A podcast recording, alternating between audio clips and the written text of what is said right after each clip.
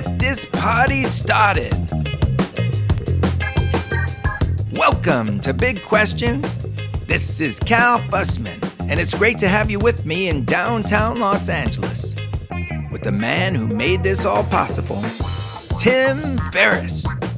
We recorded this at Summit LA. I went on stage to interview Kobe Bryant, and Tim interviewed the producer, Brian Grazer.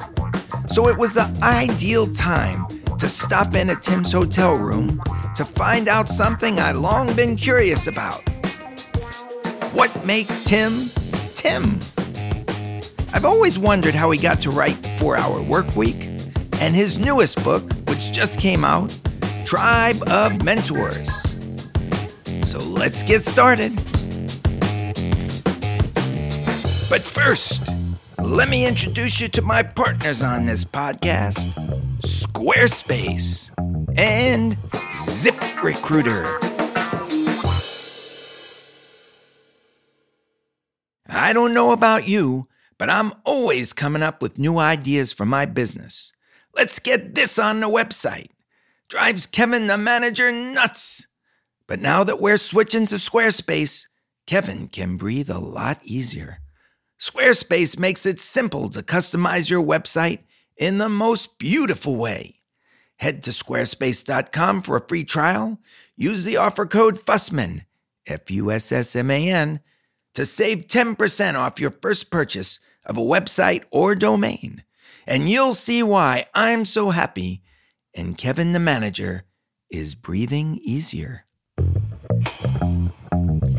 When I do hiring workshops, companies are always looking for better tools. With ZipRecruiter, you can post your job to more than 100 top job boards with just one click. Then, their smart technology notifies the most qualified candidates to apply. No wonder 80% of employers who post on ZipRecruiter get a quality candidate through the site in just one day.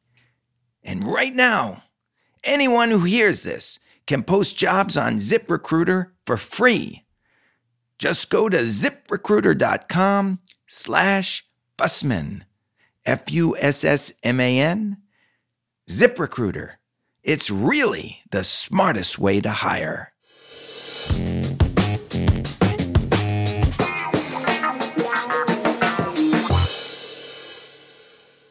We just went off the springboard, brother. We just went off the springboard. So I've been thinking about this conversation for a long time. And I basically had two ways to prepare, I thought. Like one, I know you. Uh, we've been in the sauna together. we have. Met your mom. That's right. Met your dad. We've gone out to eat. You won't let me pick up the check. Listen to your podcasts. Read your books. So I do, in some ways, know you.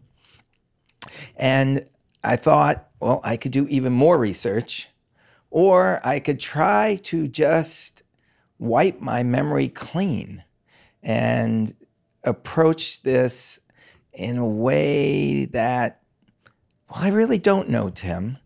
And I'm going to try and forget a little about what I know and just act like I bumped into Tim Ferriss on the train. Holy shit! It's Tim Ferriss. How you doing? You're pretty good at trains. From, good my, at from my memory. Uh, there you go. I'm good at trains. So, and it's funny when I went out to see you, I went on a train. And so I thought that would be an interesting way to go.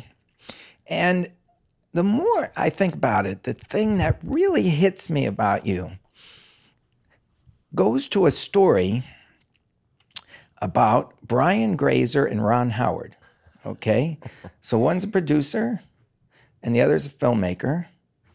They're partners.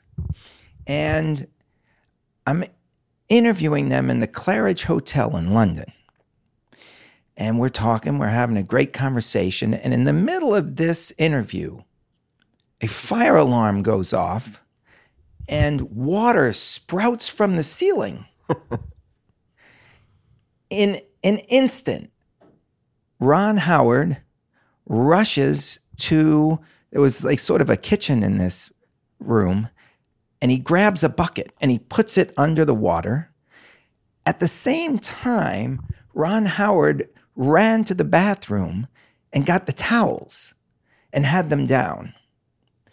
And I was just amazed at how they both, in a second, went in their own directions to solve the problem. And together, they came up with the solution while I just sat there watching this. And the more I thought about it, I thought the genius of Tim Ferriss is he does both at the same time. You're like two people who would you wouldn't ordinarily need a partner to do the things that you do.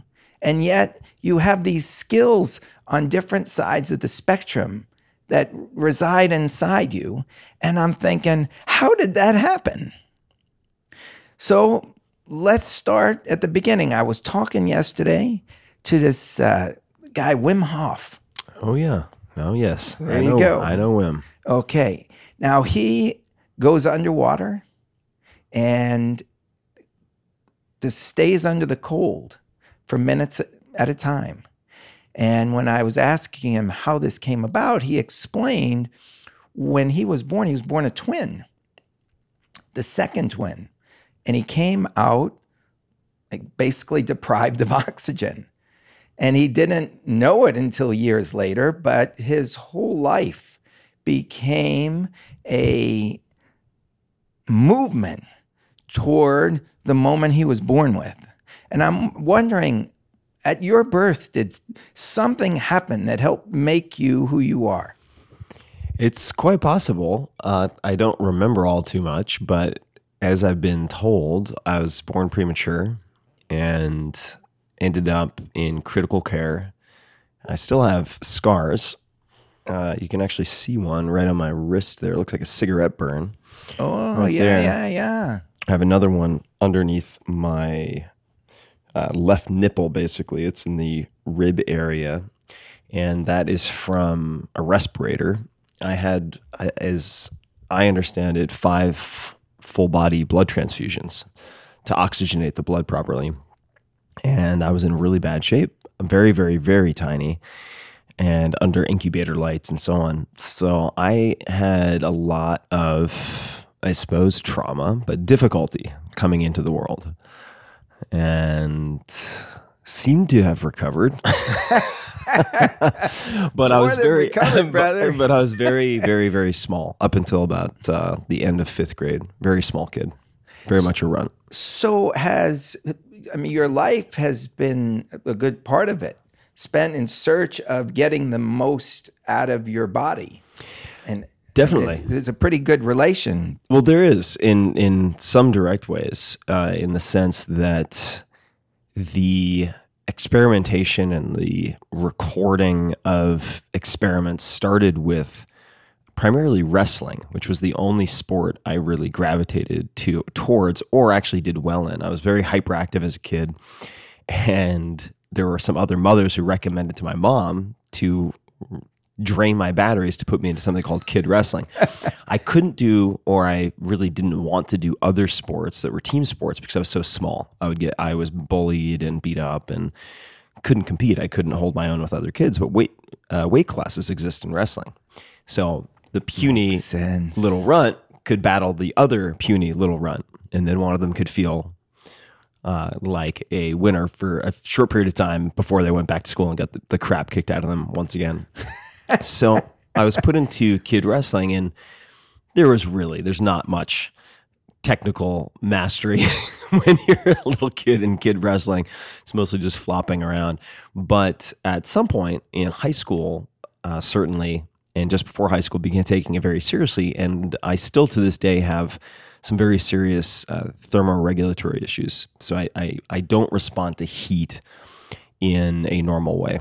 How do you respond to heat? Uh, I appear to have, and I've actually done uh, a number of experiments and been involved in experiments to try to better understand it.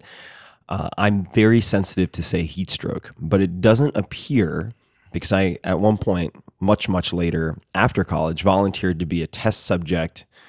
I'm going to bounce around a little bit here at Stanford University, where they were developing a glove for cooling the body. And it was being developed, or at least funded, by the military. So the general experiment included wearing full military fatigues, helmet, loaded backpack, and you had an esophageal probe, as you would imagine, down your nose. So it's about, I would say, two feet long, and it's a it's a plastic tube that you feed down your nose, down your esophagus, so your throat can't close or your epiglottis can't close, down to get your core body temperature from your heart. so you get as close to the heart as possible.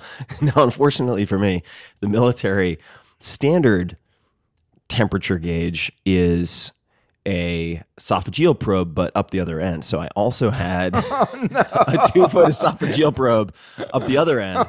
Oh, and then you go, oh, it gets better. And I then knew you, we were going to get deep here, but uh, oh, I'm just jumping right into it. There's not much foreplay in this podcast, and I then had to go into a sauna. I don't recall the exact temperature and march on an incline treadmill in the sauna to heat exhaustion. And this was done multiple times and they would track everything.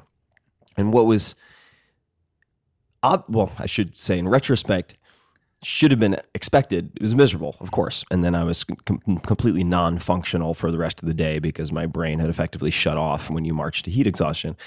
But I hit that heat exhaustion shutdown point at lower temperatures than other people. So I think it's something in the brain. Maybe there's some gauge in the hypothalamus or something that is off. Uh, but suffice to say, uh, throughout even high school, uh, and we can come back to this, but when I was in Japan, which was a real formative moment, uh, was hospitalized for effectively heat stroke uh, during a judo competition or training in the summer because I was overheating. So all of that is backstory to say that really early on, I realized that heat was not my friend and endurance was not my strong suit. I just couldn't last. I would overheat in these wrestling matches. So I had to develop techniques and approaches. Wow. And other tricks like getting very good at cutting weight so that I could level the playing field to actually compete and win in these sports. So, if you could figure out how to really be 15 pounds heavier than you were, it would give me a fair shot. Right. Yeah. And uh, it, it certainly is an advantage, but I had other disadvantages. Uh, so it, uh, it would, but it was, it was an area where I realized most people were not spending a lot of time analyzing anything, or that's a very fancy way to put it.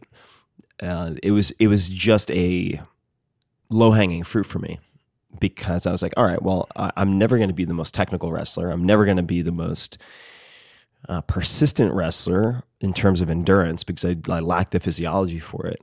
But how many wrestlers are really going to sit down and try to figure out sodium and potassium oh, and read about potassium sparing diuretics and figure out that dandelion root is something that you know a 15 year old can actually get a hold of over the counter which act which has the properties of certain prescription medications which should achieve the same thing et cetera et cetera et cetera. where did that come from? Uh, I, I i've always at least from high school uh, been fascinated by nutrition, and that does not come from my family. Uh, you I, know, it's I, it's funny because one of the things it, it, when I think of your dad, yeah. I always think of uh, the advertising slogan he came up with: "Fill your belly at Big Dave's Deli." That's right. That's right. and I won't want to get into the particulars of of my family too much, just for privacy purposes. But yeah, I mean, my uh, I would not say that my parents are uh, uh, nutritional advisors to Olympians. well, they, one, other, taking, one, other, fact about ta- your family: they're taking they're taking better care of themselves, but it didn't come from there. I honestly don't know exactly where it came from. It could have been. I'll just speculate here. I've never actually thought about it, which is a good sign in an interview. That uh, I was a puny little runt, and uh, I was I was born uh, in sev- in the late seventies and then grew up in the eighties. Well, who were the stars in the eighties? You have Schwarzenegger, Van Damme, Whoa, Stallone. Oh man. There are all these ripped. That was the golden era of action films. If you think about it, You know what? I was out of the country then. I missed it all. so this and this makes sense. Well, the the plots are pretty easy to follow. So if you wanted to go back, I said I killed you last. I lied.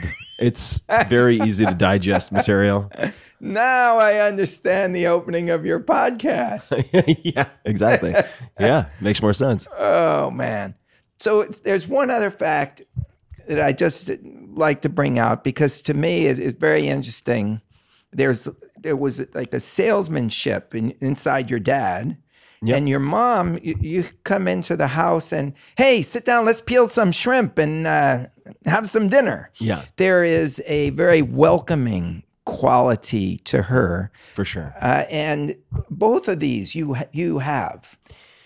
They're, yeah, they're very different. They're very different people. Uh, and as long as yeah, as long as long as we're talking about characteristics, I'm fine with it. The uh, I'll give another anecdote which shows the difference. So my my dad loves crossword puzzles. My mom is just uh, incredibly good at also crossword puzzles, but Wheel of Fortune. So their minds work very differently. I mean, she can see one letter and she'll get it in 10 milliseconds. And I don't, my father also has, and you've experienced this, the closest thing to, the closest thing to perfect factual recall that I've ever encountered up close for extended periods of time. I mean, he remembers the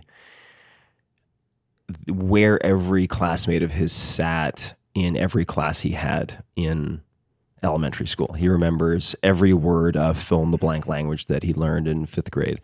And I do not have that. I also don't have uh, the, say, t- within 10 milliseconds answer, Wheel of Fortune answer ability of my mom. But it stands to reason that if I'm getting genetics from both sides, I'm somewhere in the middle. But but what you do have is the ability to make people feel comfortable around you. Uh, which, if you're interviewing people, you, get, you got to have that. Seems to help. and and also you understand how to sell what you do. Mm-hmm. So like pieces are starting to come together here. Can may I add another piece? Sure. Oh, So- please do. So I don't know. I don't think I've ever told you this. So, all right. So how did I become interested in persuasion and selling and so on? I've always been a night owl.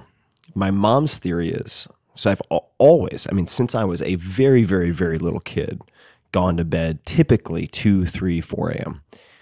My mom's theory is because that's uh, that that is due to being under incubator lights at night in the the intensive care unit or the critical care unit in the hospital as a newborn. I was constantly under under lights at night. And what kind of television is on at two or three in the morning? Ron Infomercials. Oh, Popeil. Infomercials. So I'd be up late at night and it's all paid programming. I couldn't go to sleep and there would be these it's Ron Popeil, it's fill in the blank, it's Tony Robbins. And I just became fascinated by and asked myself why someone would buy one of these things. And at the time, of course, I'm not interested in making money, I'm not interested in building a business. I'm a little kid. But nonetheless, Oh, this got is the a po- big piece, you got brother. you got the pocket fisherman, you've got the Toppik hair powder that you pour on your head. and you're remembering this like your dad would have. Yeah, I mean, I do have. I I have a very visual memory. So my my my dad has not just visual, but also very uh, textual, if that makes sense. And I know that's coming through the optic system, uh, but I tend to remember anything that engages color and motion very well. Uh, which can creep people out because they'll be like, "Oh yeah," they'll be, "Hey, we've met before." Yeah, I remember meeting because we were sitting here and there, and you were third chair from the left, and you were wearing this and that. if it's a woman, especially the the spider sense for psycho goes off in their head, which is is uh, not well founded in this case. It's just the memory that a particular type of memory that I have. But that, yeah, lots of late nights listening to Now, this all people. guy, I, I I don't remember his work. What could Uh, so Ron Popeil, I, I became later interested in going back and figuring out who these people were.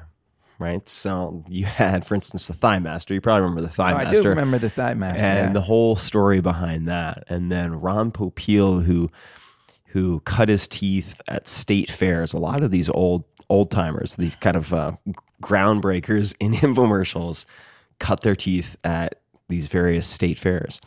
Uh, selling to live, disinterested audiences who are walking by, so they'd have to get attention and first get a crowd and then sell the product, right? So there was a multi-stage process, and they had then translated that to television, which is why almost all of these products initially were live demo products, right? Which Tony Robbins differed from. Uh, and uh, so that interested me. I'm like, all right, well, everyone else is doing the slice and dice. I can cut through a can and then I can cut through a tomato because it didn't dull the knife. And as a kid, of course, I don't, I have no desire to buy a knife, but I'm looking at the demo. And then you have, say, a Tony Robbins or maybe a handful of others, but really not many who weren't selling a physical product. And uh, that was interesting to me. Or like the no money down real estate stuff, which made even less sense to me than anything else. I'm like, well, all right, I don't even know where to begin understanding that conceptually. But they're using th- this guy who's selling whatever no money down real estate is, is using a thousand testimonials. Okay, so he's only using testimonials. That's interesting. Why is he doing that? Oh man, see this this is what fascinates me because for wh- what you just said about first get the crowd, then sell the product is very different from the way a, a writer or an artist thinks where they're saying i want to do i got to do this. Somebody's got to help me do it. Somebody give me some money and, and allow me to fulfill my dream. Mm-hmm. And they don't stop to think well let me get a crowd first and then i can do what i want to do So let me add another layer to this, which is so that's my life from midnight to three o'clock in the morning. The rest of the time, I, from a very, very young age, wanted to be a comic book penciler. So I wanted to be an artist. I literally wanted to be an artist. I wanted to be an illustrator. oh and you are two people and I spent all of my time drawing. And uh, that was my goal was to become a comic book penciler. Uh, and I was idolized certain artists at the time, specifically pencilers like Jim Lee, who uh, I've uh, been actually it's at some point about a year ago, we were trading email to hopefully have me interview him, which would be a lot of fun. And McFarlane and Erik Larsen, and I could go down the list, Simon Bisley, all of these artists were, those were the people I idolized from a career standpoint. I didn't even think about it as a career, but as as to what I wanted to do, since I enjoyed drawing and seemed to have a predisposition uh, towards it, uh, that was what I spent the rest of my time thinking about. So you had school, wrestling, comic book penciling, and then I can't sleep. What should I do? infomercials. Infomercials. Now I'm beginning to get the pieces are coming together here, brother. because like I look at myself and like I am missing I am missing pieces here. I wasn't up at three in the morning watching the infomercials. No, there are downsides to that. I mean, there are. It's not all upside. No, no, but think about think about what that gave you. Yeah. Just the the notion of get the crowd first, then sell the product. Yeah. That puts you in control. Yeah. Totally. which most artists are they're they're out of control. They're always looking for the manager or the publishing house or the record company to support their dream. Yeah. And from the beginning, I wanted to be uh, control was really important to me. from the I mean very beginning, and not talking about career aspirations, but just trying to control as many variables as possible. People think of me as uh, some type of risk taker with the early stage startups and everything else. I don't view myself that way at all. I think about mitigating and decreasing risk all the time. So for me, I like to have control directly or indirectly over as many variables as possible. That's not always a strength, uh, but at least for me, uh, up to up to this point, it's there have been a lot of benefits, certainly. How does money fit into the equation? When you were in high school, how did you see money? Once you start working, so I think my first job was 13 or 14, and I was the floor and machine cleaner at an ice cream shop called Snowflake, which no longer exists, uh, out on Long Island where I grew up. And uh, for people who don't know, I grew up as as a townie in the Hamptons, which is a weird place to grow up. So to grow up as sort of the rat tail wearing townie in a resort town anywhere in the world is pretty odd. And that at that time, I was getting paid who knows whatever it was, like seven dollars an hour, eight dollars an hour. And actually, no, I don't. I don't know if it was per hour. I think it was per shift because that's what got me in trouble is I got fired from this first job because they, I think it was per shift that I was getting paid because otherwise I wouldn't have been incentivized to do what I'm about to tell you. If they're paying me per hour, I wouldn't have wanted, I, I wouldn't have had any interest in doing things faster. uh oh, here we go. yeah. So I, I was being told to do things in a stupid way. It was stupid. Like I'm not going to mince words. It was just I was being told to do things in a very inefficient way so that I would be kept busy for the entire period of time. This was not of great interest to me and seemed stupid. So I for myself at least devised what I thought was a much better way, a much faster way of cleaning the cleaning the machines and the floors and so on. And then I would always bring to work, God, I haven't thought about this in a while, a copy of Black Belt magazine, which was the only martial arts the the the most widely read martial arts magazine at the time. This is before any mixed martial arts or anything had entered the scene.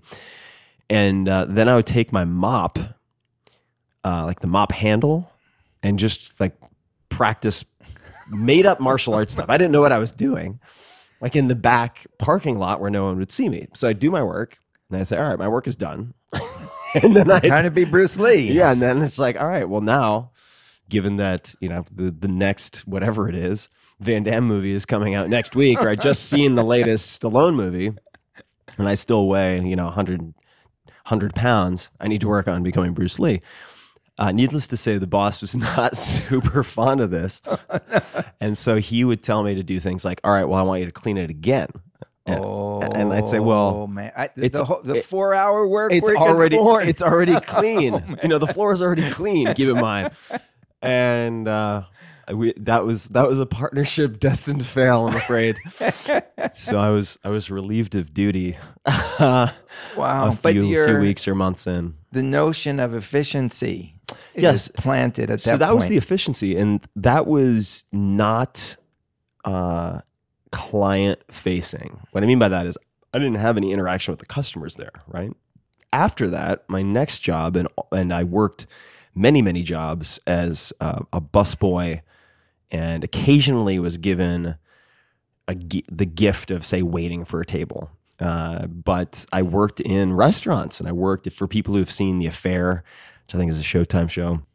There is a restaurant in that show called The Lobster Roll. Well, I was a busboy at The Lobster Roll, which is one of the highest volume, highest table turnover, which is a good thing in this in that world restaurants on Long Island. Uh, certainly out on the on the East End. Uh, not uh, no offense, lobster roll. Some people from the city call it lunch because it has a big sign outside. Just FYI, anybody from Manhattan, nobody calls it lunch out there. It's the lobster roll, and it uh, that was brutal. That was that was brutal. I also worked just to paint the spectrum, super low, not low end, but fast fast food, right? Fast, high volume. And then I worked at restaurants like the Maidstone Arms, which now has a new name, and many, many others in between. So I had a chance uh, in those circumstances to say at the Maidstone Arms. I remember I had to wear a a pink was it a pink button up shirt with a black bow tie. Needless to say, I didn't have either of those, so I had to work to afford to get dressed to get dressed to go to, work. and uh, but that gave me the ability to interact with diners, right? So now I can contribute to getting more tips for the table, which ultimately gets divvied up among the people who are front of house and maybe even back of house. Uh, so the cleaning wasn't a great fit for me. I don't think on on on many on several different levels. But it actually taught you ab- about efficiency, the way you feel about efficiency. Or taught me how much I hate inefficiency. Okay. Or maybe reinforced how much I hated inefficiency and uh, because I'd already been thinking about efficiency within the context of wrestling, I just hadn't realized that that also all applied in other places. Wow! Right? Yeah, the pieces are coming together. Because if you're if I'm inefficient on the wrestling mat, what happens? Now I'm into the second period, third period, then my body shuts down, then I lose. So I had to think about efficiency. Oh, I never would have used that. I never man. would have used that word, but that's this certainly all comes back to your birth. Ah, uh, yeah, yeah. I mean, I suppose, I suppose, you got to be. I suppose the, it does the most efficient to get the most out of yourself. You yeah. couldn't afford to just go along like everybody else. Uh no, I would lose, and I don't know where the dislike of losing came from, but I, I certainly have a strong dislike of love losing. So uh, that just doing it, following standard operating procedure, just wasn't a very attractive option to me. Okay, so Here's one thing I do know you went to study with John McPhee. I, I had the gift, and I'm not going to say that uh, I in any way deserved it more than other kids at at Princeton, but I ended up going to Princeton for undergrad. And well, uh, take a second to describe who John McPhee is to those who yeah, John McPhee this may sound like a huge overstatement, but you can correct me if I'm wrong. In the minds of many nonfiction writers, I mean, John McPhee is a god. He is, he is no debate here. The, the consummate master of his craft, and uh, he's a staff writer, uh, longtime staff writer at the New Yorker. Has at least one Pulitzer Prize I never know if it's Pulitzer or Pulitzer, but I like saying Pulitzer, so I'll say that. Like it has two umlauts over the U, which it does not. Uh, for coming into the country specifically, which was about his time primarily in Alaska, John McPhee is so good at nonfiction writing. And the class that I ended up taking, which was a small seminar, so you applied and provided writing samples, was called The Literature of Fact. What a great name, right? yeah. as you would expect of John McPhee. M C P H E E. He's so good at exploring and dissecting different subjects that when he writes a book about basketball, a sense of where you are related to Bill, Bill Bradley, Bradley, it becomes the classic. Right. In nonfiction basketball. When he writes a book about tennis, levels of the game, it becomes the classic. Right book on tennis. And it goes on. He wrote an entire book about oranges. He wrote an entire book uh, about Iraq. Uh, yeah. He's he's he's written entire books about uh, classically carved canoes. And you would say to yourself, and you may be saying to yourself, I would never read a book about oranges. Oh yeah, yeah, you would. Yes, you would. yeah. Oh yes, you would. Yeah. And and just just to just to dive into one of the examples I just gave, levels of the game. It's about one tennis match. The entire book is about one tennis match. Conceptually, it's hard for me to imagine anything sounding more boring. And yet, it is absolutely gripping as a page turner. And there's a lot more to it, as, as you would certainly expect. But, uh, well, the, what, what's it like to be in a class with a man, with a, a god like this?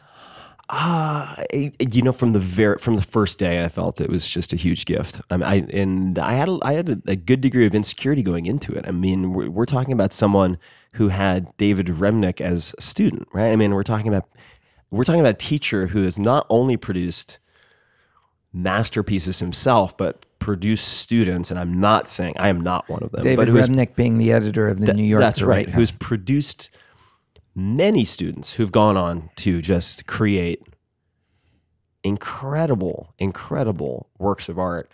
And I, I, I do not think I'm that person at all. Uh, but I could draft behind a lot of those people in the class.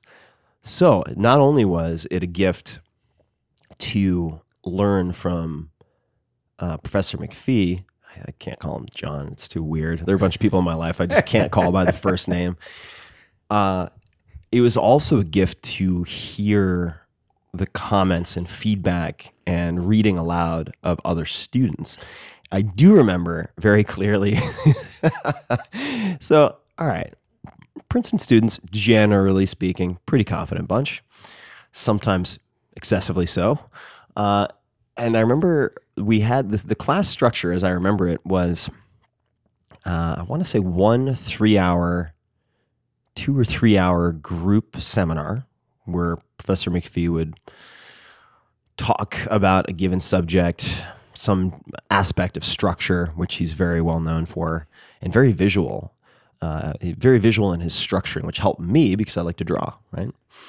Uh, but uh, I recall we we also had weekly writing assignments. These were short, few pages, whatever it was, three to ten pages.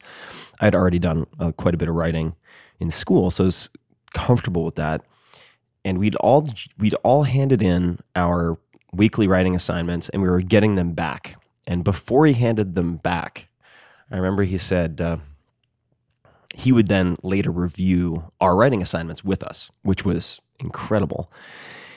He said uh, before i hand these out this is paraphrasing i want you to know you're all good writers. So i don't want you to be thrown off by my edits. You're all good. You got into the class. And he handed back our printed pages that we had given him. And in almost every case, certainly in my case, there was more red ink than there were words. Oh, man! you just saw everybody go, "Holy shit!" oh man! And uh, but you leave that class a writer. Well, you leave that class a better thinker because what McPhee does so well, and he has a book that recently came out called The Fourth Draft about his writing process, which is fantastic. If you're interested in nonfiction writing, if you're really interested, then this book is great. If you're kind of sort of interested in nonfiction writing, more interested in reading nonfiction, then just get Levels of the Game or one of his other books. But he is first and foremost good at clarifying thought. So if you have extraneous words, if you have sentences that are nebulous in meaning, if you have a sequence of paragraphs that logically do not make any sense as a progression, he'll point those out. So it really wasn't it wasn't providing you with a fancier set of polished words to use. It wasn't a matter of uh, anything that could be differentiated from clarifying your thinking and putting clearer thinking on paper. I smell efficiency.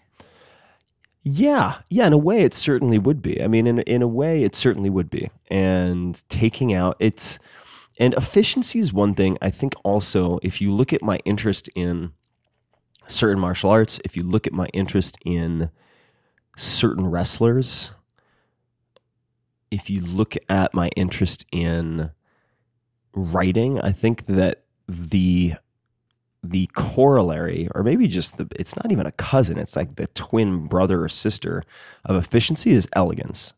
So that's something I think about a lot. Because in elegance, you also have the art, it's not just the science, right? It's right. not just the mechanics, it's also the beauty of it. And for me, uh, the ability to make something more beautiful by removing the things that are adding to drag is just such a cool concept. Well, all the pieces are coming together here. Yeah, it's such a cool concept. And yeah. uh, I mean, now that I'm thinking about it, and you know, post hoc, it's easy for me to try to put all these things together, like uh, you know, Kobayashi on the cup. Oh my God, you know, the usual suspects or whatever. But the the red doorknob in the Sixth Sense, I was there all along. But uh, my interest in Japan also, this the elegance and Oh. minimalism of Japan, which I've been obsessed with. Obsessed is a strong word, but I think it applies here. For so long, I think it's just the the elegance, and of course, in, in Japan, you have the elegance of certain artwork and the minimalism. You also have the efficiency. I mean, we're talking about a, a country that I think it was during the Meiji Restoration brought in work workplace efficiency and manufacturing efficiency experts who had been largely ignored in the U.S. and elsewhere, and the Japanese would bring them to Japan and then create, say, the entire corporate and manufacturing design culture of Toyota, which ultimately then displaced U.S. automotive companies. Then later on, right? They they they took what was ignored, incorporated it, made it better, made it their own, and then at least at that time won, right? So all of that was so interesting to me, and uh, the literature of fact, just as a, as a side note, and it's not really a side note because it kind of, in my mind, proves the point. When I took that class, without any perceptible additional effort, my grades in every other class went up. And I think it's be- because the Whoa. thinking, the, sh- the sharper thinking, translated to every other class. Yeah.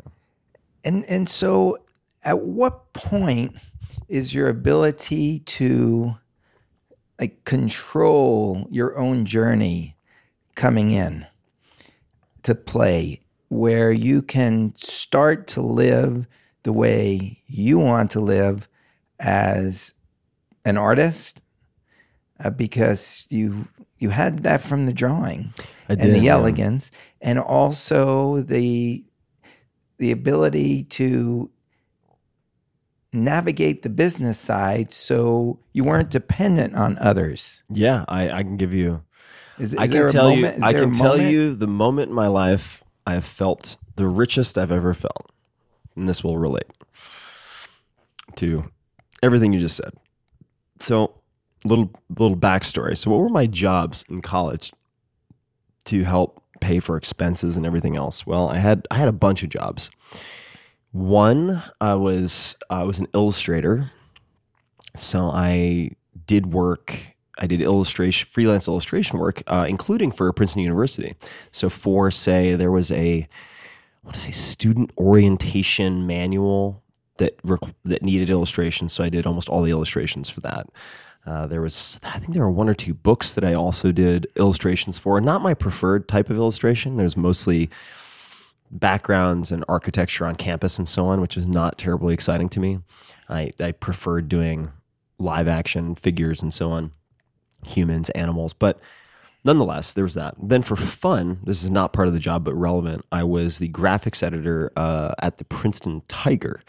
And the primary reason I took that job, which was fun and it allowed me to just goof off and be a bit of a prankster, was a satire magazine, much like the Lampoon, was that I went to visit the offices of the Princeton Tiger, and they showed me the the desk of the graphic editor. Like, okay, I didn't realize there's a designated desk for the graphics editor, whatever the title was at the time. And I opened one of the drawers, and I found a number of drunken sketches from Jim Lee, one of my comic book heroes, Oh who man! unbeknownst to me at the time, had gone to Princeton, had had that job. And after some revelry, had come back to the office and sketched out some drawings. And I said, Yeah, I'll take this job. And uh, so that was a job, but unpaid. Then I had a job in Gest library, which was, so I'd gone from you know the pieces are coming together because you'll do a blog and you won't get paid for it, Yep. but you know there's something good's going to come out of this. Yeah, or good for yeah, good for other people, uh, or fun for me, or both. Um, oh, and I had a job at Gest library, uh, which was the library, the attic, as I remember it at least, the attic library of the East Asian Studies Department. and it was terrible. It was like living in a sauna. It was so hot up there, and I was getting paid whatever it was seven, eight dollars an hour. Then I was asked. So by this point, I was no longer 100 pounds. I had really gotten into physical training and was whatever I was at the time, actually bigger than I am now. So I was probably 180, 190 pounds. And one of my friends said, you know, if you if uh, if you want to make some more money, you should safeguard. Now, safeguarding is bouncing, but at Princeton they call it safeguarding. And Princeton has this very odd tradition of eating clubs, which are like co-ed social clubs, or for, think of them as fraternities and sororities combined. So they're these co-ed eating clubs where you, as you would expect, eat your meals, where they serve lunch and dinner and so on. And they're all lined up down one street called Nassau Street. And so, at least when I was there, students would go out and party and get raucous on Thursday nights and Saturday nights. For whatever reason, those were the nights. Saturday makes sense. Not sure why Thursday. It's a day of recovery. So Thursday and Saturday, and things would happen. People would get in fights. Uh, people would get overly, you know, men would get overly aggressive with women, whatever it would be. So they hired security guards to help keep the peace. And uh, there were two, I remember two different safeguarding agencies, as it were. And uh, I chose I ended up working with one that paid, I think, twenty dollars an hour, which to me at the time, I'm like, wow, big time, hitting the big time. So twenty dollars an hour, and uh, long story short, did not enjoy that job. Uh, I was good at it, but I didn't enjoy it because you're nobody's friend. Like nobody likes the security when they're drunk. Yeah, doesn't matter. Even if you're actually helping them. Uh, and uh, one of my very good friends at the time, who was I want to say former former middleweight amateur boxing champion in the Soviet Union, which is a very big deal. Very, very big deal. I mean, that's a that's that. that's a uh, you know effectively a professional level boxer. And he was a physics graduate student at Princeton. I imagine that, right? Makes sense on some level. Comic book character of sorts. Fantastic guy uh, named Ilya. So if you're out there, Ilya, uh, thank you for being such a good friend when we were in school. and uh, he was, uh, I was off duty. I was not working on a given night when he was. We worked together a lot because I trusted him, he trusted me, and we were we were good at the job. We could hand and good at the job does not mean fighting people. By the way, like you, the good at the job means you don't don't you, fight people. Yeah, you right. you diffuse situations Right. that would have fights, and you handle simple logistics like uh, there was this one uh, eating club called Tiger Inn, which was known as being one of the more aggressive eating clubs. A lot of football players, a lot of big athletes, a lot of very heavy drinking culture, and uh, so as a safeguard, you tended to get paid the most when you worked at, say, TI, as it was known, or some of these other more aggressive spots because if you're just going if you're just go, like saving the computer science nerds from each other that's a that's a much lower risk Got it. situation right? And uh, there were at least two doors but primarily a front door which everybody tried to come through and we would check ids and then there were, there was a side door. And uh, so you typically have one guard at each which were which were not separated by a ton of space. And Ilya was working with someone that night who, for whatever reason, left his post, left the side door wide open, and uh, there were a number of uh, there were a number of throwers, meaning track athletes who were shot putters and discus throwers and hammer throwers and so on, uh, who were visiting for a track meet that weekend, and a whole gang of them, huge guys, had, had shown up at the front door. And Ilya had turned them away because they didn't have IDs. That's part of the job. Yeah. And they got really upset and they were like, We're coming back. Okay. What happens? They come around the side door and like one guy grabs him by the neck from behind, another guy sort of punches him in the liver. And uh, eh, I mean, this is, it doesn't matter if you're Mike Tyson. These like five or six 230 plus pound guys wailing and kicking you Oh man. and uh, he ended up in really bad shape. And uh, that that's when I stopped safeguarding. Because I said, A, it's kind of like motorcycle riding. It doesn't matter how good you are on the motorcycle, because there are other people who are bad at driving. Similarly, it doesn't matter if you're Bruce Lee, Mike Tyson combined. If you're working a two person configuration and one person leaves the side door, No control, man. No you control. Got no control. Zero, you're done. Okay. Whoa, whoa, whoa. We got to pause now. Because Kevin, the manager, tells me it's time to talk about the people who make all this possible. Our sponsors.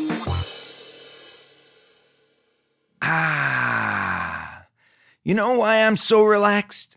Because I just solved a problem that's been bothering me for a long time. I've had this website and it was, it was good, but I always wanted to customize it, make it my own. And then I was introduced to Squarespace when they became part of this podcast. It's amazing. They allow you to customize everything with beautiful templates, looks great on mobile, and it's easy to use.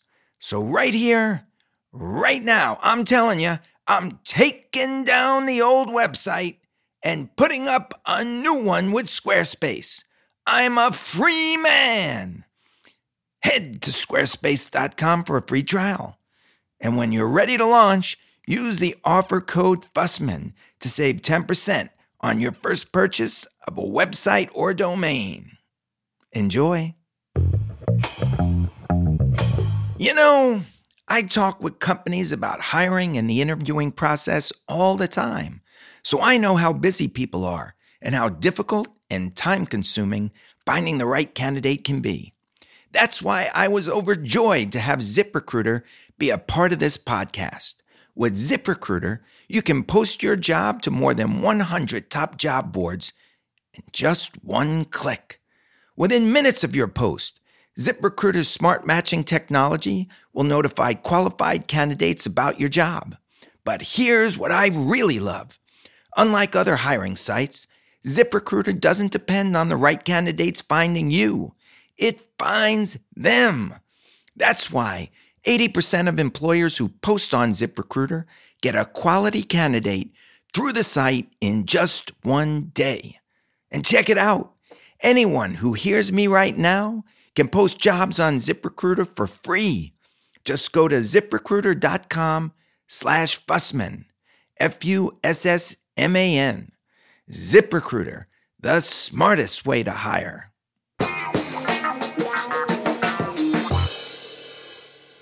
And we're back. So I stopped safeguarding and I And started. That's that's a moment where you're really gripping control over your over your life. Uh, no, no, I'm going to get there. So Okay. I, I realized that I didn't want to go back to eight dollars an hour in the sauna library. Uh, I needed money.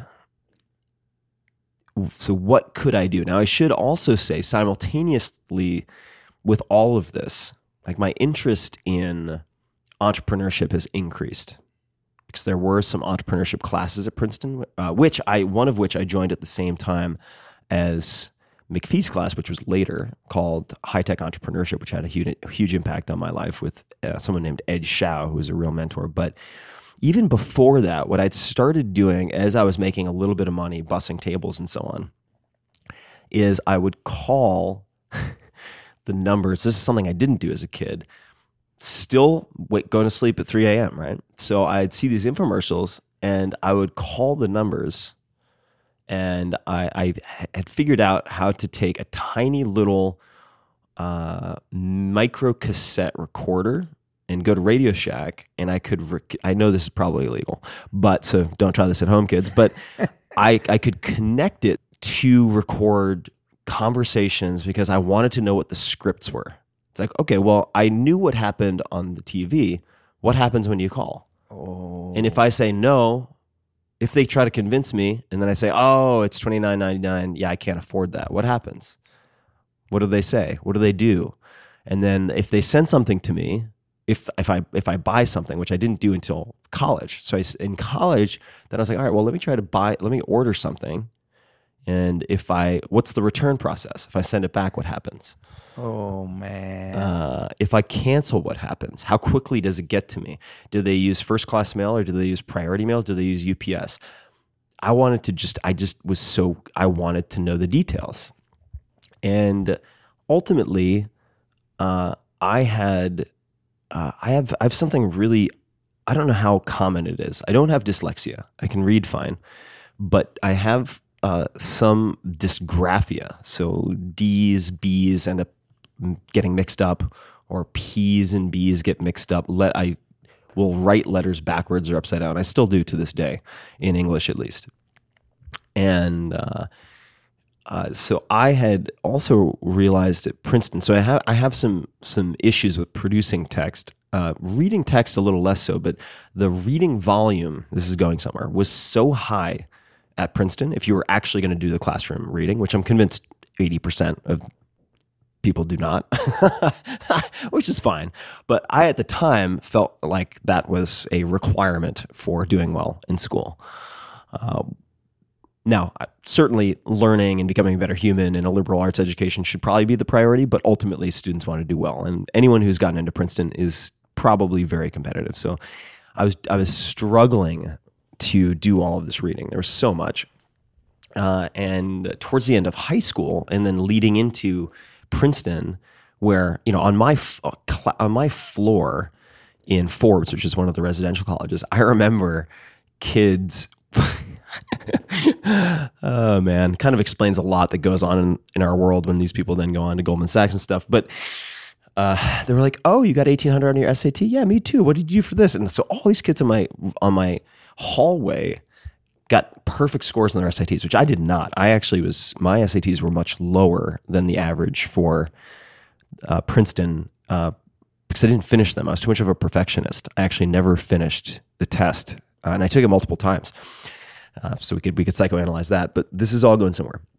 So I compensated in a way once I got to Princeton by continuing to look at accelerated learning and speed reading techniques. So, could you accelerate your reading speed without sacrificing comprehension? And there's a lot of voodoo and witchcraft and nonsense out there, but there are a handful of methods for increasing reading speed that make perfect sense if you're just looking at the at the at how the eyes function and how they feed into the optic nerve and how one through fixation points and so on saccadic movements, I think is how you pronounce also the jumps that reading entail, reading entails, made scientific sense to me. Like the mechanisms were all plausible. There wasn't any hand waving. It's like, okay, no, that just like structurally makes sense to me.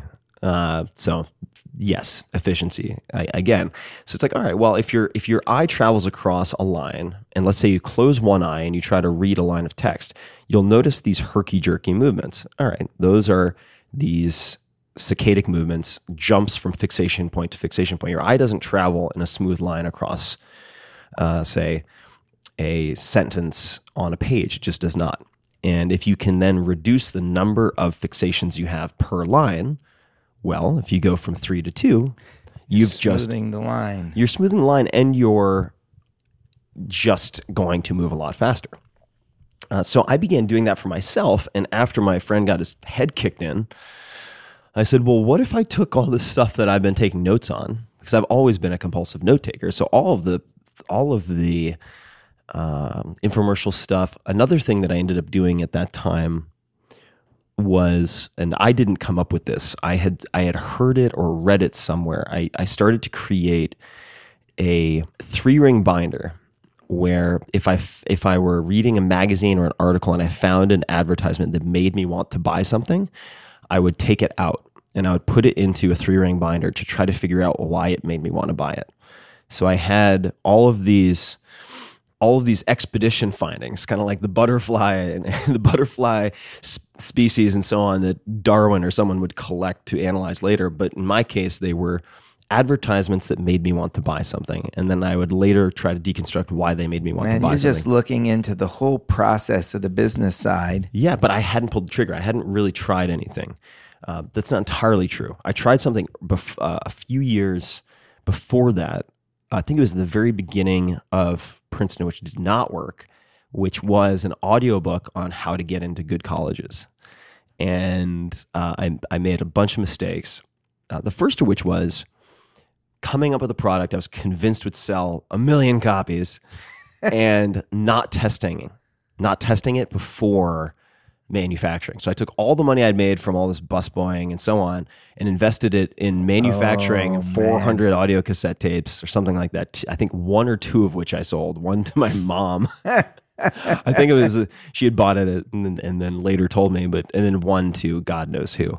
So it was it was a huge loss. I didn't throw out those tapes until like ten years later. By the way, I was like, someday, no, someday people will see. People will realize. People will realize the gold in this. Uh, total failure. And uh, then I uh, I realized that I could, looking at these various advertisements and so on, do what's called a dry test. And uh, that means you are selling something before you manufacture anything. Secondly, based on buying little things here and there and listening to and re- the the phone tr- the phone scripts, right? Because these operators use decision trees and these scripts. It's like if some if the person says no to this, do this. If they say yes to this, do this. If they say yes, then try to upsell them to this. If they say no, then try to downsell them to this. And if they agree to blah blah blah, then at the very end offer them this. If the very if at this point they say no, I can't do it, then you offer them payment terms. If whatever it might be. So there are all these different contingency plans. And I put together, uh, I think it was called. this was right before the. Uh, this was right before the dot com bust. So this was like 90, 98, 99. And I think I called it speed reading 2.0 or something like that, or enhanced speed reading. Or I can't remember the exact name.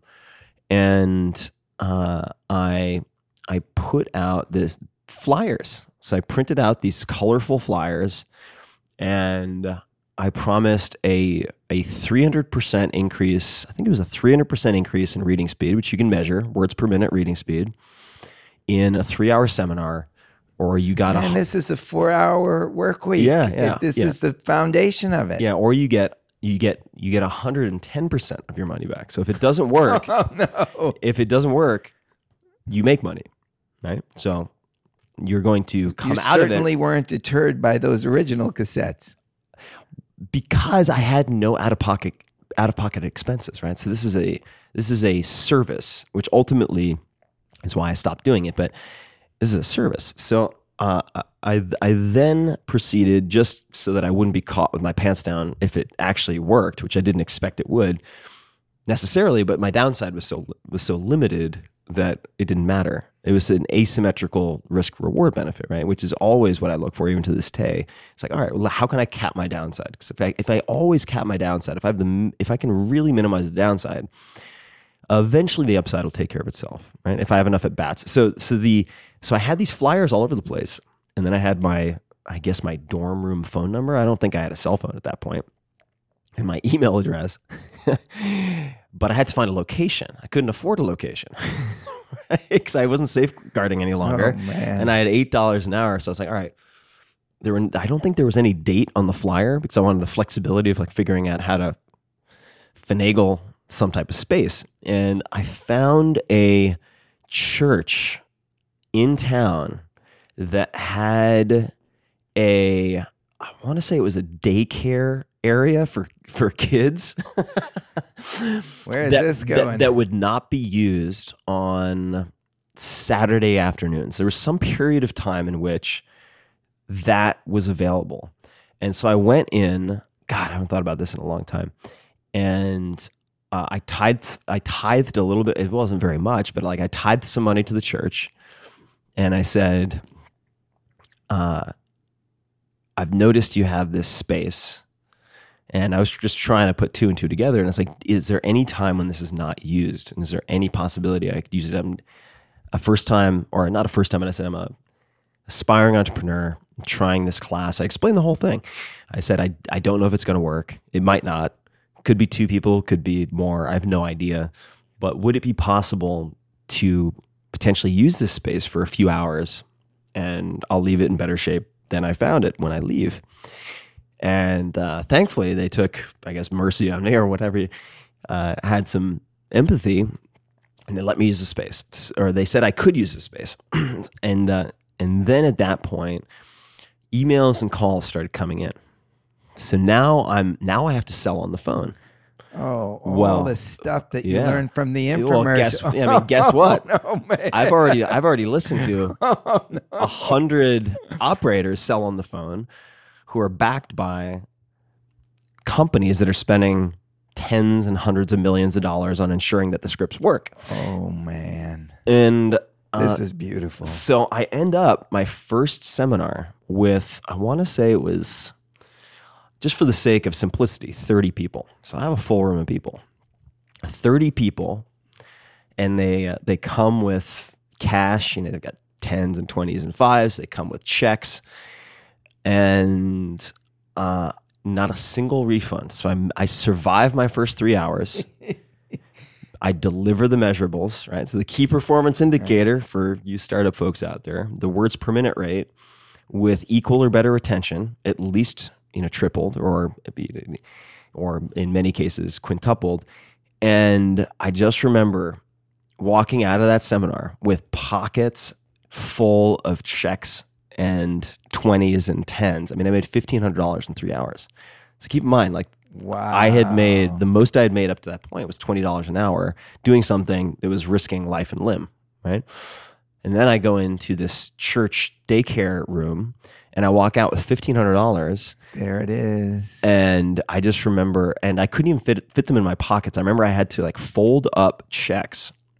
Your eh, bul- your it- pockets are bulging. Yeah, I had, I had to fold I had to fold them while I was on a bike. And I remember going straight to PNC Bank. It's my first bank account.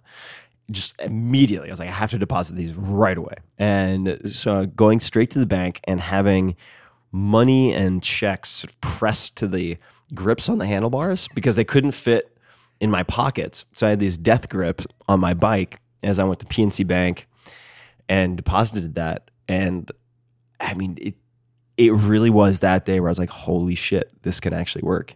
You actually can do this. And I did a, a handful more of those seminars, but ultimately realized you, know, you have to be in one place to do this, right? It's a service. Right. So it still, on some level, is physical presence, hours in, money out.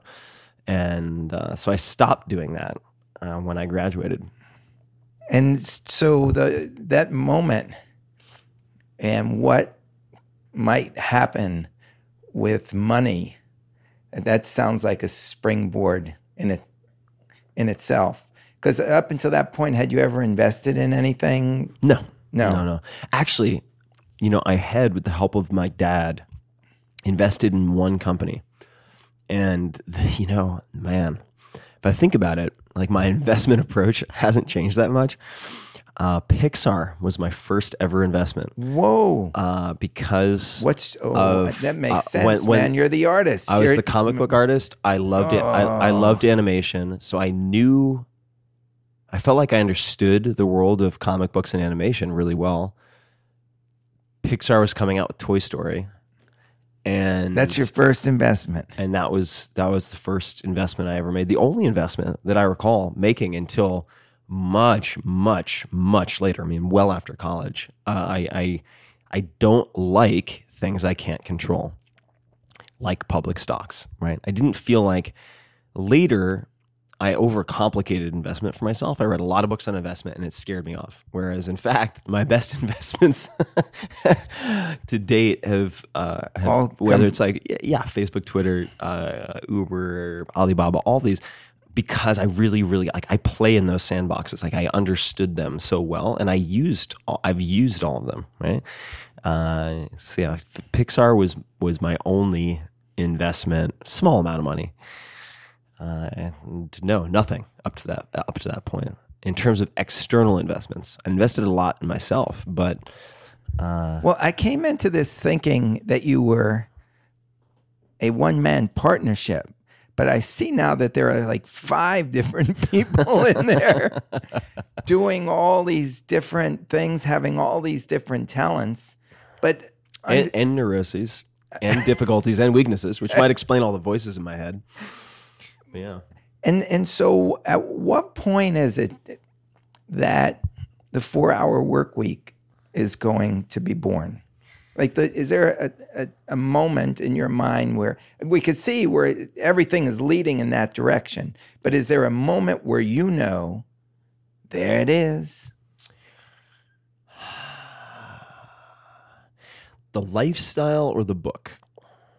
Well, I, it sounds like the lifestyle led to the book. Well, so the lifestyle was was experienced and enjoyed, and then somewhat forgotten.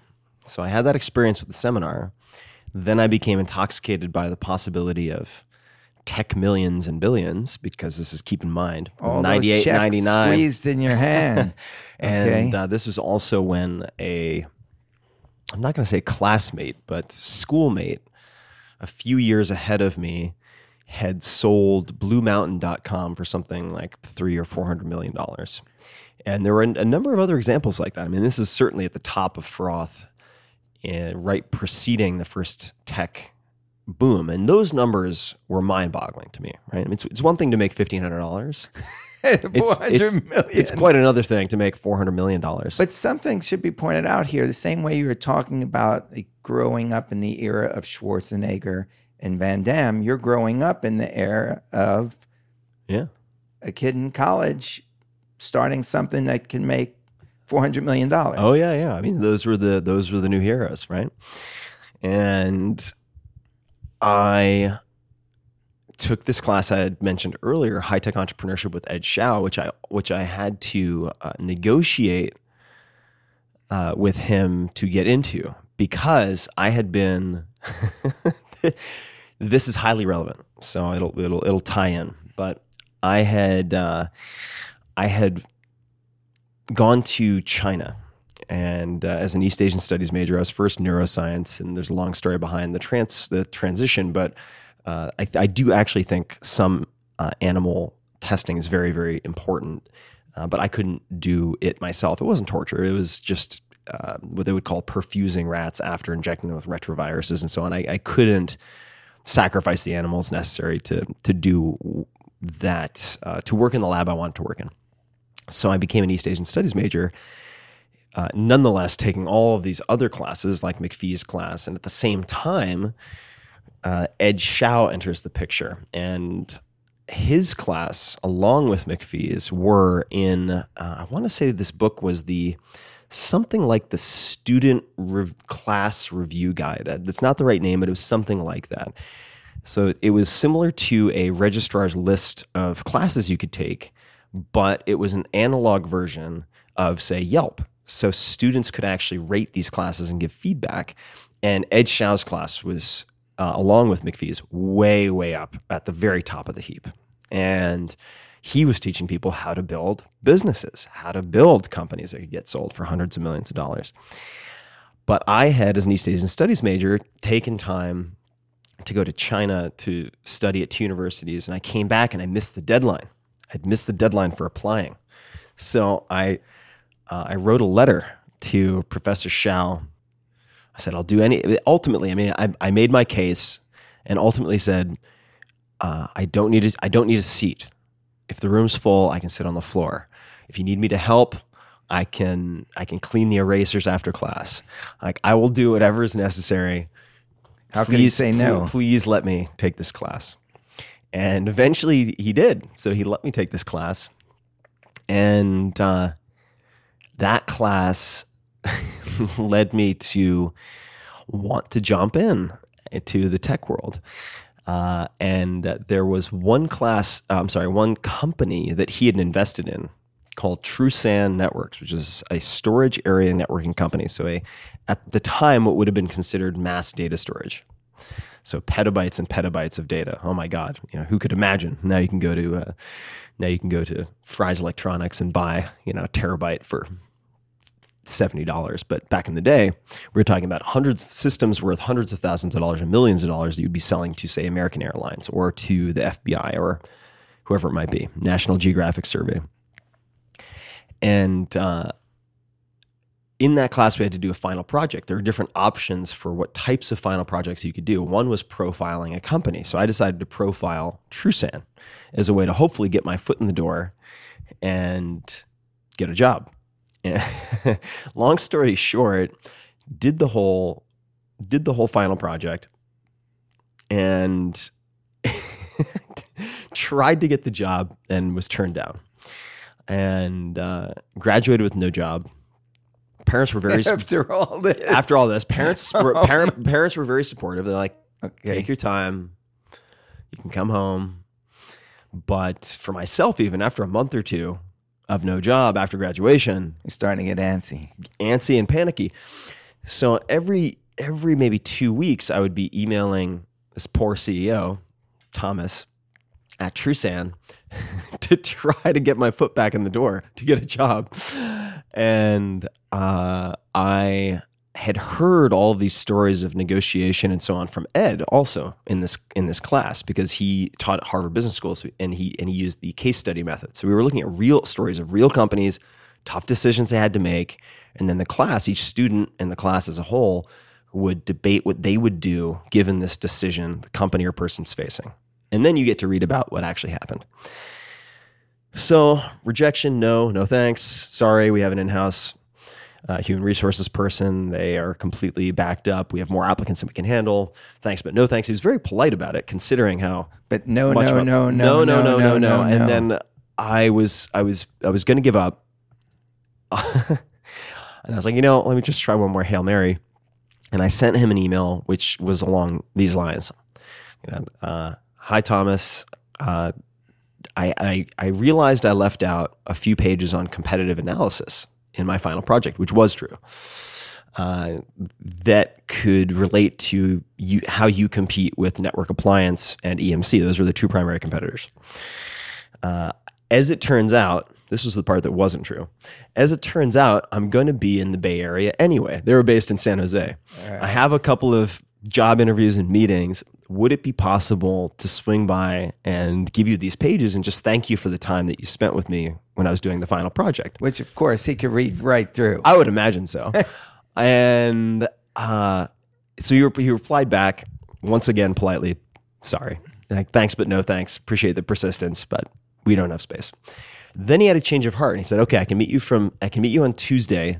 I, I think this was the exact time from 1 to 1.15. I was like, oh, okay. So I gotta great, fly great. out. I'll see you there. So I couldn't, I didn't have the money because I, I, I had, uh, I mean, I burned through any of the savings from the speed reading stuff Right.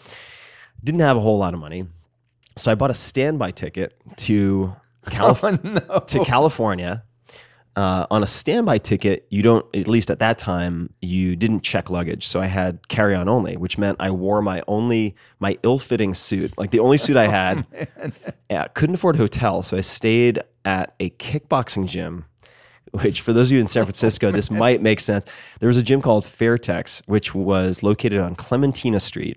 This is in 99, probably, 99, 2000 between fifth and sixth between Folsom and Howard. That's not a good place to be. It was bad, like a really bad place. But it was cheaper than staying at a hotel to pay for a fly-in kickboxing camp, and you got to live on the on the upper floor, sleeping on a bunk bed with some of the Thai instructors, which meant I also had to to clean my clothing in the sink there, which I did, and it was fine. I didn't have any other meetings, so I I I very much uh, hastened to set up other meetings so that I wouldn't feel like I had all my eggs in one basket. But now I had something real to hold on to. Hey, I have a, I have an interview in San Jose. 15 with, minutes. uh, with TrueSAN Networks. While I'm there, I would love to chat with blah blah blah. So I was able to actually set up a couple of meetings, and uh, got there at one o'clock, and Tom was delayed. I was like. All right, one one one o'clock comes and goes. One fifteen comes and goes. One thirty comes and goes.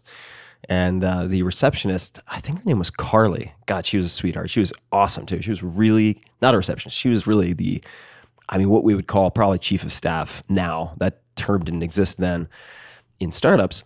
She was amazing. And uh, she said, "All right, well, Tom's delayed, but he'd love for you to meet with Mark." So I met with Mark, who was the COO, if I remember correctly great guy. And we chatted for 30, 40 minutes, however long it was.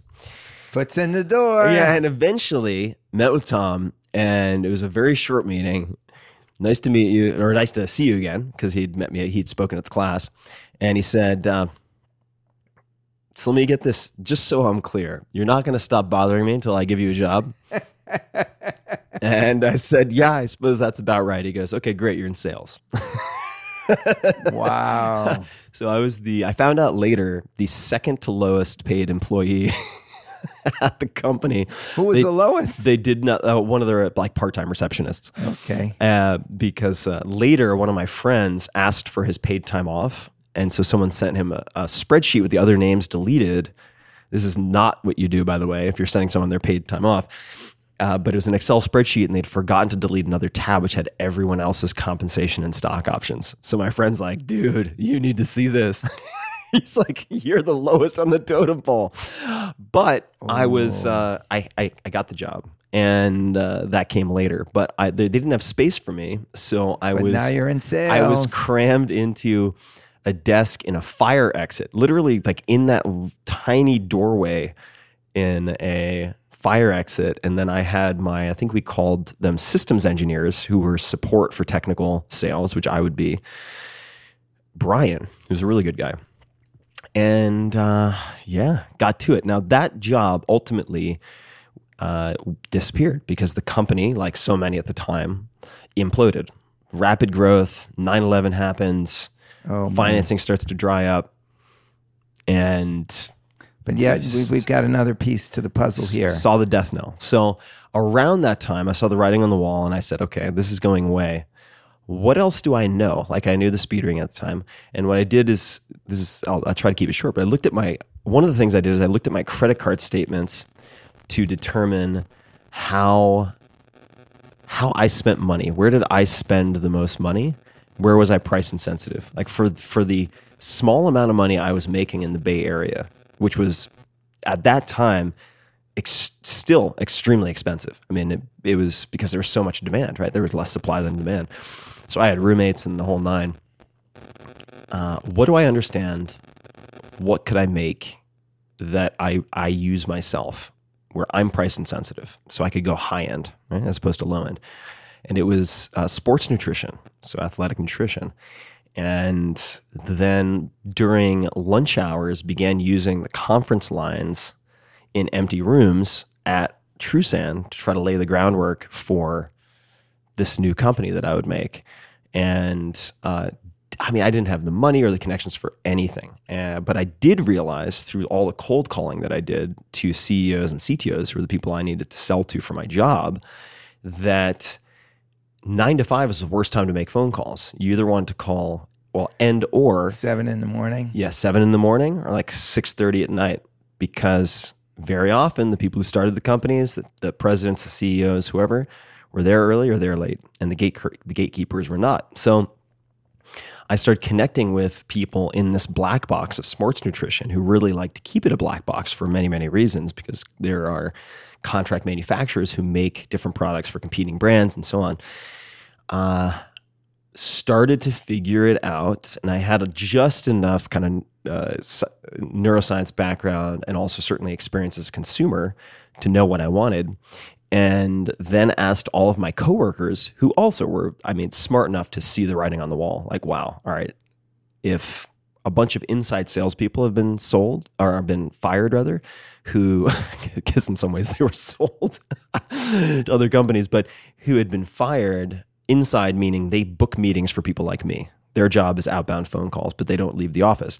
If a bunch of inside salespeople have been fired, it's just a matter of time before all the outside people are fired, right? So this is just the f- the first round of layoffs, and uh, I asked them. I said, "Hey guys, I think we all know where this is going. I'm trying to start a new company. Like, if I have to, I'll guilt you, but can you please just commit to buying one bottle each? Right. So, what did this give me? Then I have 20 of my friends who commit to buying one bottle of something that doesn't exist yet, which gives me just enough money Get the crowd to. before you sell the product. Yeah, yeah. You need to get the crowd because then you've tested the market, right? So are these people willing to actually spend their money to buy this thing I'm thinking about making? Ultimately, through guilt, hopefully product features and benefits, they agreed to do it. And that gave me just enough money, which was like 20% of what I actually needed to do a manufacturing run to give me the confidence that I could then go negotiate and pitch the manufacturer to have them drop their minimum to what I could afford. Um, because I, I laid out the vision for what this could be and that I'd stick with them as a manufacturer. And it's a bet, but it's a low risk bet for them. It would make a huge difference. I'm sure someone helped you when you were just getting started. There's probably one person you can remember. oh, Please just give me that one chance. And uh, they were very kind. They agreed, and I kept true to my word. The company exploded, and I, I stuck with them, and, and they made a lot, a lot, a lot of money because of it. Um, ultimately, so just to flash forward, so that company, what I thought was going to be a dream, ended up becoming a nightmare. The company ended up running me instead of the other way around. I didn't know how to manage. I did not know how to scale without myself remaining a bottleneck. Very different from having a seminar, which is very simple, fewer moving pieces. And I burned out and I lost a very important relationship. This girlfriend walked out. I had expected to probably propose to. And oh man, I, uh, I everything's going up in flames. Everything's going up in flames. Now, in the meantime, because I'm bootstrapping this, Ed Zschau had invited me to give this lecture twice a year on how I was growing my company. You're up in flames, and now you're coming in to speak about growing well, your company. Well, now, but keep in mind, the company itself was successful, but I felt but you're personally unsuccessful. Right, I got it, and I, I was certainly unhappy. Uh, so the mechanics of how to build I could teach, but the the inner workings and the contentment and so on were a separate conversation. But I'm doing this twice a year, and the talk is changing as I'm changing, right? And uh, in 2004, which is when all of these things start melting down, I took a what I thought was going to be a four week trip, one one way ticket to London to either rethink all the systems in the business so that I could remove myself as a bottleneck or shut it down. And it ended up working. And I took notes on all this because I'm constantly keeping notes, right? And started then imparting some of this in these twice a year classes, lectures that I'm giving to students in high tech entrepreneurship, this class I had taken. And ultimately, that four week trip turned into 18 months of traveling around the world. And I mean, you know the siren song of oh, travel. Oh, once you start, yeah. it's addictive. So I ended up with no itinerary. I'd run my whole life in 15 minute or 10 minute outlook increments for so many years. And now I had no plans. So if three people said, "What are you doing here? You should go to Galway in Ireland because they have an art festival." Like, okay, I'll go to Galway. And so the, the four-hour work week is born. That's right. So I'm taking notes. Oh, on, I'm taking notes on all of this. I'm journaling. And I remember where I was, exactly where I was. I was in a I was in an apartment in a place called Barrio Norte in Argentina, in Buenos Aires. And I had a, a roommate from Sweden at the time, this really funny dude uh, with dreadlocks, uh, black guy. And he had given me a couple hours to to to do the class via Skype and I and I completely reformulated the class. And I focused instead of on how to scale a business, I talked about what I termed lifestyle design. So how do you start with the end in mind for how you want to spend your hours day to day in this finite resource and how do you then reverse engineer that with a company or a career? And no writer would ever think like this, man. So I taught this class, and one thing I did for every class, and this won't surprise you, because uh, if, if, you'll recall, I did all these experiments with returning products and everything. So oh, I would no. I would one I would send a feedback form to all the students, and what and I would ask them for different types of feedback, and then one of them was other comments. Do you have any other comments or suggestions or questions? And one of the students in typical Princeton like dickish fashion, I don't think it was actually a a real recommendation I think it was just a snarky response. Said, I don't understand why you're teaching a class of 30 students. Why don't you just write a book and be done with it? Oh, no. well, oh, no, but oh, yes. So that then, keep in mind. Well, yeah. Oh, but no, what, but oh, oh but, yes. But what's, what's, what's my situation at the time? I have insomnia, as I did before. I can't go to bed until three in the morning. What don't you have in Argentina? I didn't have TV.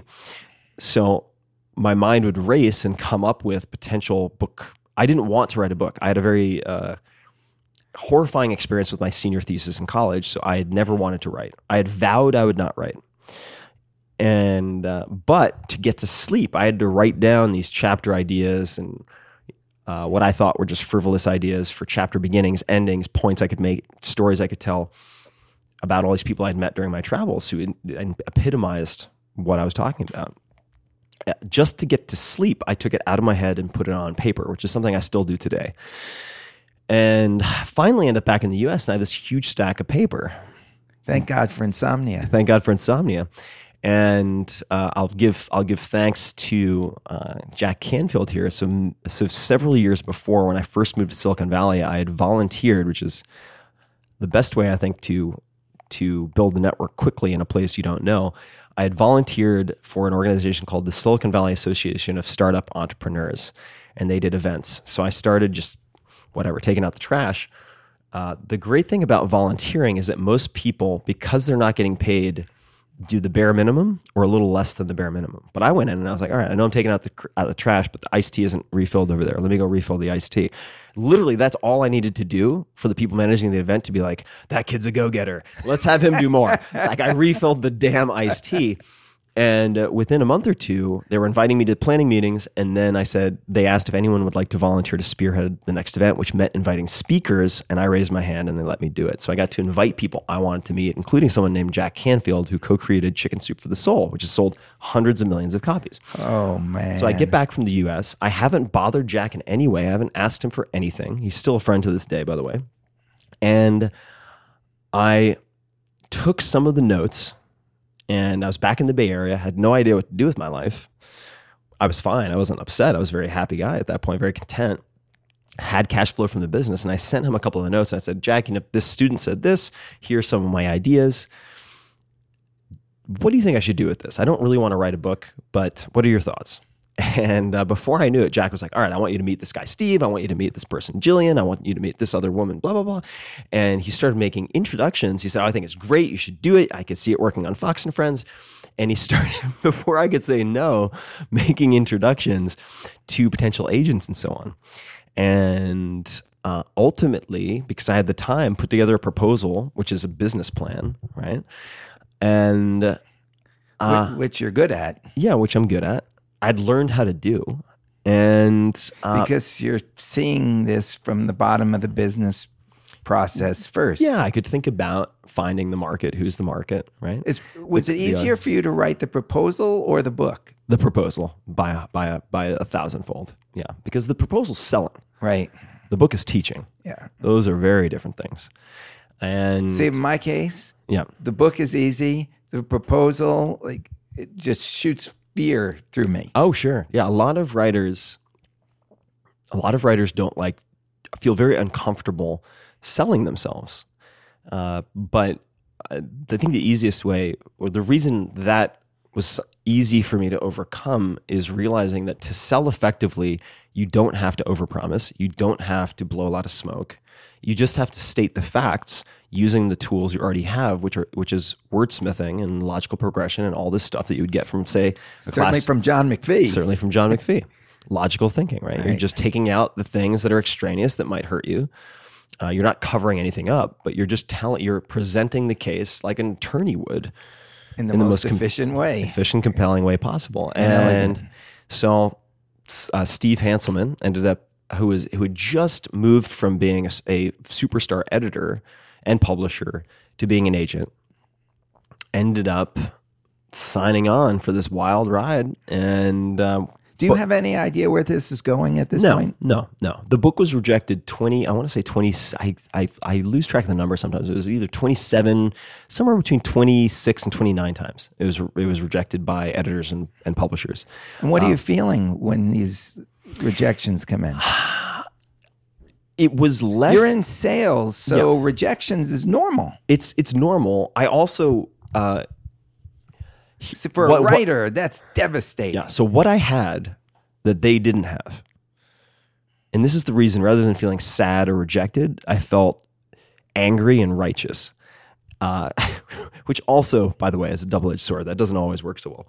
But the reason I felt I felt I knew I was right and I felt righteous and I was just pissed at these people is because I had data. I taught 20 classes. I had feedback forms. I had the experiences. You had the goods. You I knew. I knew it sold. I knew it could sell. and I knew it worked. More more importantly, right? So it's one thing to say sell medicine; it's quite another to go through all the trials and so on to ensure that the medicine works. I knew the medicine worked, and they were whatever. You know what? Their their rejection letters in some cases are so rude. They were too stupid. Uh, not all of them, right? Some people were very gracious. And looking back at the proposal, which I've done, quite frankly, it does read a bit like the chest puffing of an overconfident at the time 29 year old, which I was. Like it it is it is a little much. Like I'll be honest. Like I could see why someone who's a very seasoned vet who's had 20 years in publishing would read it and So just roll their eyes. roll their eyes. Yeah. I can understand that. But many of them were too lazy or stupid to ask any questions. And if they had asked some questions, they would have realized this is a low risk bet with a high potential return that's been tested. And if they were investors, which they are, by the way, that's what publishers are. They are recruiting talent and investing in talent, like just like a baseball team, that they should have taken that bet and they didn't. Now, ultimately, uh, Crown, which is an imprint within Random House at the time, which I guess is Random Penguin or whatever it is now, uh, was my I, I could not make this up. I mean, it sounds like a cheesy scene from a movie that would from a screenplay that would not get sold. But last meeting in New York, so I've had a chance to refine the pitch through all these meetings when I'm getting You're rejected. still getting no, no, no, no, no. No, no, no, no, no, no, no, no. Thank you. No, come back later. Very venture capital. I mean, there's there's there are, there are a lot of similarities between publishers and venture capitalists. A lot of polite, kind of soft, nebulous no's. Like, well, maybe if it's successful, we want this guy for a second book, so I'm not going to be too rude now. Uh, we just pass on which is smarter. one. Which is Yeah. smarter than being rude. Uh, but ultimately, Heather Jackson, who was the uh, editor slash sort of talent scout, right? Because they're acquiring editors and they are talent scouts. They have to find authors. Had been contacted by Steve, and she set up a meeting where, at the time, the the the, the decider was Steve Ross, and had this meeting. There are like twenty people in the room. I mean, it's just a kind of a Death Star meeting uh, much like people may have experienced at, say, a CAA or WME, right? You walk in, you're just like, wait a second, I thought I was meeting with one person. Why are there 20 people here? Uh, at that point, I'm used to it, though. It's like, all right, this is just how publishing works. And uh, went through the whole pitch, the whole nine yards, and seemed to be getting like head nods here and there, but I, I didn't I didn't feel like it was there. Like this this date was not going to be consummated. Ooh. like it was it was close, but it wasn't quite there. And uh, so so I've heard this now from or Steve, my agent, has heard it from other people in publishing who were at Crown at the time that this is what made the difference. So at the very end, Steve said, "All right," or it might have been Heather. It was either Steve or Heather, but they said, "All right, well, this has been a great meeting. Do you have anything else to say or to ask before we wrap up?" And I said, "Yeah, I do." And I said, "If you look at my track record, if you look at the things that I've done, I have never half-assed anything. I have an extremely high pain tolerance. So if you take this small bet on this book, I will stop at nothing. I will kill myself to make this a bestseller. I will do everything within my power. I will find other people who can help me with things outside of my power to make this succeed. And Did you see it on anybody's face, a reaction? I looked straight at Steve Right. because he was the one who was going to make the decision. And there was a little pause. I said, okay, thank you very much. Uh, and then they bought the book. Uh, news came, I guess, a few days later, a week later, maybe. They bought it for a pittance, which good for them. They should, right? I mean, they're in a much more leveraged negotiating position after 27 rejections. Why would you pay a premium? And uh, Amazing. boom. So that was, and I remember when the book came out, and there was a lot, of course, that I'm doing to to make sure that I am true to my word. I didn't expect it. Well, to- the other thing is, you know, get the crowd, yeah, then yeah. do the selling. Then you do the So I imagine that you were out getting the crowd in the meantime. Well, there are different crowds too, uh, and that is there are different sets of customers even for a single product. So, in other words, I knew that to sell to readers, I had to first sell to publishers, right? And to sell to readers, you then have to also sell through publishers to distributors. So I knew that I had to have a story and material for all of those groups. For the book to succeed, it wasn't enough to just sell books to the end reader. I had to know who the customers were who enabled the book to be shepherded to ideal position at a retailer. And And you just broke the bris- the business cycle down Yep. piece by piece. Oh yeah, and even when choosing covers, I took different covers. I went to the Borders, which no longer exists, in Palo Alto on University Ave, and I found a book that was the same size in the new arrivals or the new nonfiction area, and I wrapped it with the different covers. And I did this between say five and eight p.m., so prime time, and I would sit there and I'd keep track of how many times each cover was picked up. So I'd give each one, say, 30 minutes, and I'd compare which cover got picked up the most.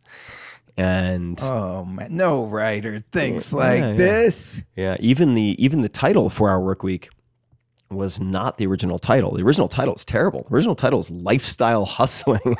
I mean, none of this. We might not even be talking right now if that had been the title. So How what- did the that title come into play? uh, ended up actually you know what it was lifestyle hustling in the proposal then it was drug dealing for fun and profit which was the name which was the tongue-in-cheek the tongue-in-cheek name of my class that's what i called the seminar because of the sports supplements and uh, i think it was walmart or costco someone did not like the title Dr- the drug, right? Right. So one of my customers, before the book could get to my readers, did not like the title. So in retrospect, thank God for that. They didn't like the title, and uh, Crown had a bunch of ideas, but I don't like making, when possible, uh, purely emotional decisions based on some type of consensus. Right. I mean, as they say, uh, or I've heard at least, you know, a camel is a horse drawn by consensus, and I instead said, all right, if we need a new title, give me some time, I'll test it. And at the time, it was the, the, the, the golden years of Google AdWords, which could be tested very inexpensively. And I grabbed about 10 different domain names, right? URLs. And then I had combinations of different titles and subtitles. And so I put those, I bid on different search terms like retirement, round the world travel, whatever it might be. And then an ad would pop up for my book that didn't exist. And it would have whatever, lifestyle hustling as the ad headline. And then the ad text would be the subtitle. And then the link, which would be the URL for that particular book title, which I'd already reserved. And Google mix and matches those automatically. So you don't have to manually test all the permutations and combinations. And for two or three hundred dollars, whatever it was, maybe less, 150 to 300 dollars within a week, I knew that by far what got the highest click through rate. So it's the same as people picking up a cover and me tracking the pickup rate. The highest click through rate was four hour work week, you know, escape the nine to five, so on and so forth. Uh, live anywhere and join the new rich, which ended up being the title and subtitle, had by far the highest click through rate differential and standard deviation. And I took that data to the publisher, and that's what we ran with. Oh man. Number one, I got to start watching infomercials. Number two, I'm going to have to run off to interview Kobe Bryant. Yeah, I'd say I'd say that's important. So what I'm I would like to, if it's okay with you, Yeah, stop here. Let's make this Tim Ferriss the early years. yeah. Chapter And- chapter one. Chapter one, and then come back and do chapter two, starting with the phenomenal success of that book. May I give people a preview of where we are now? So much like say a movie, we can be in Oh, media, do it, in, it. in media res, and then we can flash back. Teach me, Tim. of Teach me. We- you know, we'll we'll do Star Wars Episode Four, and then we can do the pre, then we can do the prequels. Uh, well, the I, th- I think what has helped me to do to achieve any modicum of success in these various areas, and I've certainly had plenty of mistakes, like the audio books and so on, is asking better questions. So first and foremost, I'd like to thank you for helping me to learn how to ask better questions. So that's piece number one. Uh, Thank piece, you. Piece number two is that in many ways, by reading writing by people such as yourself, I started interviewing people myself, which I was doing for the books. And uh, so the four hour work week was the first book. The latest book uh, is Tribe of Mentors, right? So if you look back at these people I had the the absolute spectacular luck to meet, whether it's John McPhee or Ed Zschau. Oh, I can't wait to read this uh, book. I am always asked, what do you what can I do if I don't have access to those people? So what I did was went out and found 130 of people who are the best at what they do and asked them the 11 or so questions that I've refined over several hundred interviews to figure out what their secrets are. And whether that relates to financial success, investing, physical wellness, training, or otherwise, it's a compilation of profiles of people ranging from, you know, the Maria Sharapovas and uh, uh, Kelly Slaters of the world, world class athletes of all different types, to heroes of mine I wanted to reach out to, like Dan Gable, who is a wrestling coach at Iowa. exactly Right. so the McPhee equivalent in the world of wrestling I got it. is Gable. So I interviewed Gable, and so on, all the way to different types of writers, people like Steven Pinker, and so on, It sounds amazing. teasing out all of their playbooks.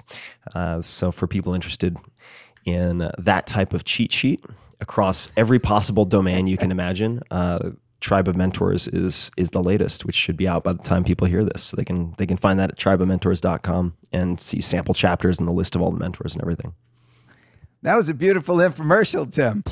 Thank you. but wait, there's more.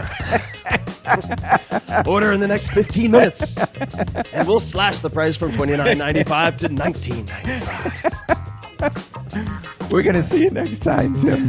Part two. Part two. We're going to pick it up from there. All right. Thank you, Cal. Thank you, man. Always a pleasure. That's great. All right, we gotta cut it there. I gotta go off and interview Kobe Bryant, and Tim's gotta interview Brian Grazer. So it's clear we need part two. That'll be coming soon. Now, I don't know much about all this technology stuff, but Kevin, the manager, is telling me you have to subscribe to hear part two and all the future episodes. He says go to Apple Podcasts, Stitcher, or Google Play. And once you're there, figure it out, because I have no idea how to do it myself. So I can't tell you. That's why I got Kevin the manager. See you next time.